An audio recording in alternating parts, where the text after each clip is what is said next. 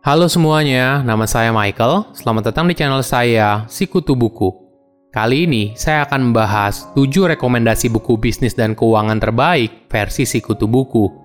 Sebelum kita mulai, buat kalian yang mau support channel ini agar terus berkarya, caranya gampang banget. Kalian cukup klik subscribe dan nyalakan loncengnya. Dukungan kalian membantu banget supaya kita bisa rutin posting dan bersama-sama belajar di channel ini. Karena sekarang sudah masuk awal tahun 2021, pasti banyak dari kalian yang membuat resolusi atau rencana masa depan. Nah, saya ingin memberikan beberapa rekomendasi buku yang mungkin saja menarik untuk kamu baca. Oh iya, perlu saya ingatkan dulu ya, rekomendasi buku ini bukan disusun berdasarkan tahun terbitnya di tahun 2020, tapi berdasarkan video yang diposting di channel Sikutu Buku selama tahun 2020. Oke, Buku pertama yang saya rekomendasikan adalah buku The Art of War karya Sun Tzu. Buku ini membahas soal strategi perang yang harus dimiliki oleh setiap jenderal untuk menang dalam perang.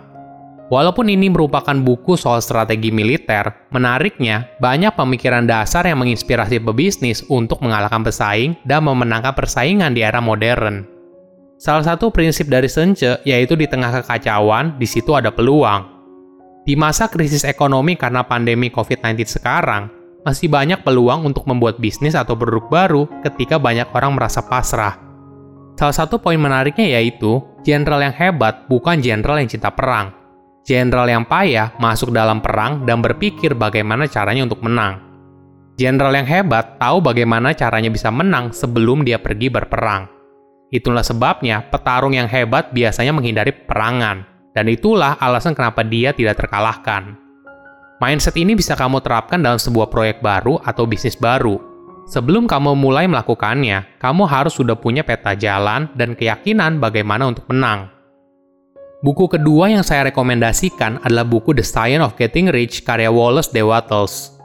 Buku ini membahas bagaimana kamu menggunakan kemampuan pikiran dan kemauan keras dalam hal menuju kekayaan. Jika kamu fokus pada hal yang paling kamu inginkan dan percaya tanpa syarat kalau kamu bisa mencapainya, maka kamu akan terhubung dengan alam semesta dan bisa membantu kamu untuk mencapainya. Pikiran merupakan sumber kekuatan yang dapat menghasilkan kekayaan dalam dunia nyata dan dimulai dari hal yang abstrak. Semua yang awalnya tidak ada, melalui pikiranlah semuanya dibentuk, dan akhirnya bisa jadi kenyataan. Tentu saja banyak komponen lain untuk bisa sukses selain pikiran, namun, ini merupakan langkah awal yang harus diyakini dengan sepenuh hati dan mengarahkan pikiran menuju kekayaan. Peradaban manusia bisa maju seperti sekarang juga karena sejak zaman dulu, manusia menciptakan sesuatu dari yang awalnya hanya ada di pikiran. Bayangkan, apabila semua itu tidak pernah ada di pikirannya, pasti tidak ada kemajuan teknologi seperti sekarang dong. Buku ketiga yang saya rekomendasikan adalah buku Why We Work karya Barry Schwartz. Buku ini membahas soal kenapa orang bekerja. Apa makna pekerjaan dalam hidup mereka? Apa yang buat mereka merasa pekerjaan mereka bermakna? Berdasarkan penelitian, ada 90% orang dewasa yang menghabiskan setengah hidup mereka untuk melakukan hal yang tidak mereka sukai. Kita terbiasa diajarkan kalau bekerja itu untuk uang. Tapi, kenapa banyak orang yang tidak suka dengan pekerjaannya walaupun pendapatannya besar? Kenapa ada orang yang menemukan kepuasan yang luar biasa, padahal pendapatannya biasa saja? Ketika orang ditanya, kenapa mereka puas dengan pekerjaan mereka sekarang? Uang hampir tidak pernah muncul menjadi alasan utama. Alasan non-keuangan selalu menjadi daftar panjang alasan kepuasan orang dalam bekerja. Buku keempat yang saya rekomendasikan adalah buku Sell Like Crazy karya Sabri Subi. Buku ini membahas soal tips jualan dari Sabri Subi founder dari King Kong, digital agency dari Australia yang berkembang sangat cepat dalam 2 tahun. King Kong adalah agensi digital yang bertugas untuk menyelesaikan masalah klien paling dasar, yaitu bagaimana mencari konsumen baru. Bahkan, Sabri berani menggaransi hasilnya. Jika mereka tidak mencapai target, maka konsumen boleh tidak membayar mereka hingga mereka berhasil mencapai target. Dengan berbekal 50 dolar, Sabri menelpon ratusan orang dalam sehari, Beberapa hari kemudian, dia berhasil mendapatkan beberapa klien pertamanya. Dalam 4 tahun, dia berhasil mengubah 50 dolar menjadi 10 juta dolar per tahunnya. Kamu juga akan belajar berbagai teknik cara jualan yang bisa membantu dagangan kamu laku keras. Pada dasarnya, berjualan tidak semata-mata hanya mempunyai produk yang bagus. Tapi cara kamu menjualnya juga bisa menentukan perubahan yang signifikan. Buku kelima yang saya rekomendasikan adalah buku The Total Money Makeover karya Dave Ramsey. Buku ini membahas soal bagaimana mengatur keuangan pribadi langsung dari maestro keuangan Dave Ramsey. Lebih dari 25 tahun yang lalu, Dave berusaha keras untuk keluar dari kebangkrutan dan hutang jutaan dolar. Di bukunya, Dave tidak menawarkan cara cepat, tapi cara yang sudah terbukti untuk membantu kamu keluar dari hutang dan mencapai kesehatan keuangan. Kesalahan keuangan yang kita alami biasanya terjadi karena kita membeli barang yang tidak kita butuhkan dengan uang yang tidak kita punya hanya untuk pamer kepada orang yang tidak kita sukai. Dev menuliskan tujuh langkah untuk mencapai keuangan yang kamu impikan. Pengalaman masa lalu Dev yang pahit membuat dia punya prinsip. Jangan biasakan diri untuk berhutang, apalagi untuk hidup di luar batas kemampuan. Mencapai keamanan keuangan dimulai dari tidak berhutang, punya dana darurat, hingga akhirnya memiliki pendapatan pasif dari investasi. Buku keenam yang saya rekomendasikan adalah buku How Buffett Does It karya James Pardo.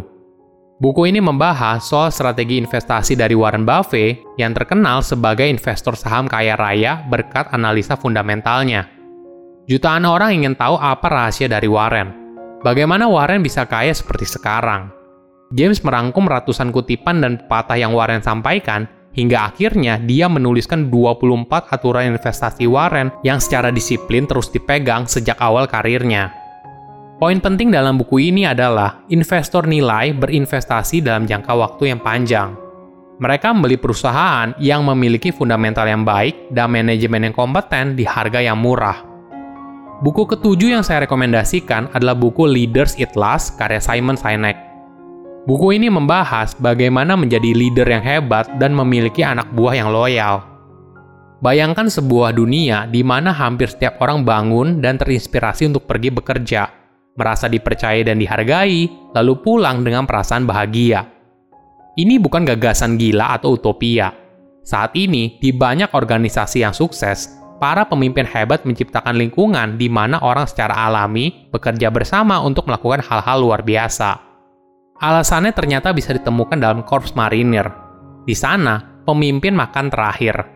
Simon menyaksikan sendiri ketika marinir paling junior makan terlebih dahulu sedangkan marinir paling senior mengambil tempat di belakangnya. Apa yang kelihatannya simbolis tapi sangat serius di medan perang. Para pemimpin hebat rela mengorbankan dirinya demi anak buahnya. Itu yang membuat anak buahnya menjadi pasukan yang kuat dan sangat loyal. Pada akhirnya, menjadi pemimpin adalah tentang merawat manusia. Para pemimpin tidak bertanggung jawab atas angka target perusahaan, tapi para pemimpin bertanggung jawab atas timnya dan pada akhirnya timnya yang akan mencapai angka target tersebut. Nah, tadi adalah 7 rekomendasi buku terbaik 2020 versi Sikutu Buku. Saya tahu pasti masih banyak buku lain yang bagus banget, tapi tidak masuk dalam video ini. Kamu bisa langsung cek di playlist bisnis dan keuangan di channel Sikutu Buku ya. Silahkan komen di kolom komentar buku apa yang kalian sukai selama tahun 2020. Selain itu, komen juga mau buku apa lagi yang saya review di video berikutnya. Saya undur diri, jangan lupa subscribe channel YouTube Sikutu Buku. Bye bye.